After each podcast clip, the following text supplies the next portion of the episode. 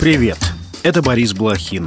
Вы слушаете подкаст Inside Five, наш утренний короткий новостной бриф. Пять самых важных и интересных историй от инсайдеров всего за несколько минут.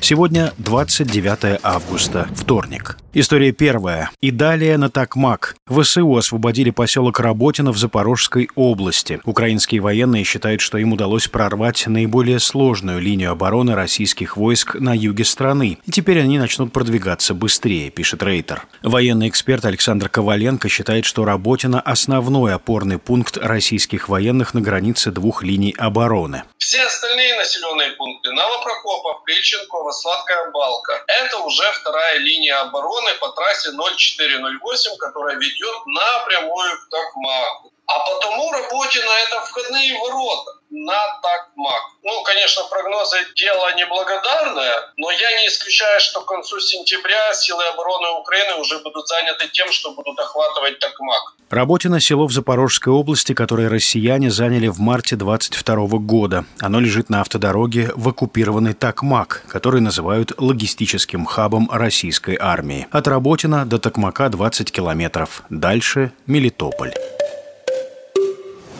История вторая. Путин будет тайно перемещаться по миру из-за страха ареста. Как рассказал представитель Кремля Песков, его шеф осенью совершит несколько зарубежных поездок, но Кремль не станет объявлять о них заранее, цитата, «по понятным причинам». В ближайшее время Путин встретится с Реджепом Эрдоганом. Песков не стал говорить, приедет ли президент Турции в Россию. При этом турецкие СМИ утверждают, что Эрдоган встретится с Путиным в Сочи. Песков заявил, что планирование зарубежных визитов Путина идет своим ходом. Ордер на арест Владимира Путина был выдан Международным уголовным судом в Гааге в марте. Российского президента обвиняют в незаконной депортации детей с оккупированных территорий Украины. Путин стал третьим действующим главой государства и первым из постоянных членов Совбеза ООН, ареста которого потребовал МУС. До него трибунал выдвигал обвинения против суданского президента Аль-Башира и ливийского диктатора Муамара Каддафи.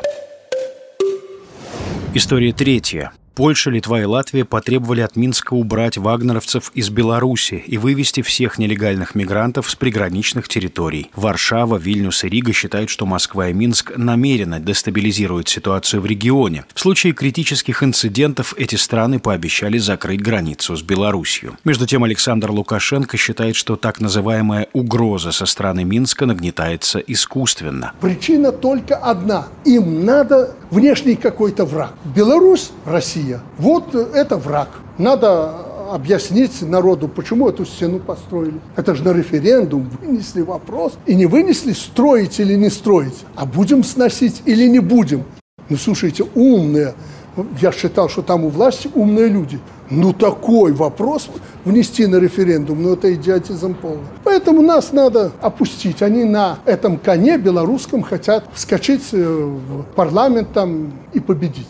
15 октября в Польше пройдут парламентские выборы. Одновременно власти проведут референдум о судьбе стены на границе с Беларусью, построенной для защиты от мигрантов. Правящая партия «Право и справедливость» предлагает не сносить забор. Он должен защитить страну от вагнеровцев. История четвертая. Не повод для отставки. Премьер-министр Эстонии Кая Каллас извинилась за то, что компания ее мужа сотрудничала с Россией после начала войны с Украиной, но покидать свой пост из-за этого она отказалась. По словам премьера, ее муж Арва Халлик срочно продал долю в этой фирме практически за бесценок и таким образом взял на себя ответственность. Ранее СМИ опубликовали расследование о транспортной компании Stark Logistics, доля в которой принадлежала супругу Каллас. Выяснилось, что уже после начала войны в Украине компания продолжала перевозить перевозить грузы в Россию. В Stark Logistics сообщили, что до сих пор делают это, но сейчас уже сворачивают работу. Премьер-министр Эстонии неоднократно заявляла, что с Россией не должно быть никаких деловых отношений. История пятая. Лидер группы «Звери» Роман Белык спел песню о своей поездке в оккупированный Донбасс. Видео опубликовано в Фейсбуке. В песне есть такие строки. Как поехали ребята на прифронтовую, пригласили их солдаты на войну простую. Здесь гитара у Романа, Герман с балалайкой, а Евгений их снимает для документалки. Российскому музыканту ответил лидер группы «Бумбокс» Андрей Хлывнюк, который сейчас служит в ВСУ. Исполнители в прошлом неоднократно выступали вместе на концертах. Рома, извини, у меня самолет, дела, дела, дела, дела. Ранее Белык выступил перед российскими военными в оккупированном Донбассе, хотя сразу после начала войны осудил действия России. И это все на сегодня. Это был подкаст Inside Five.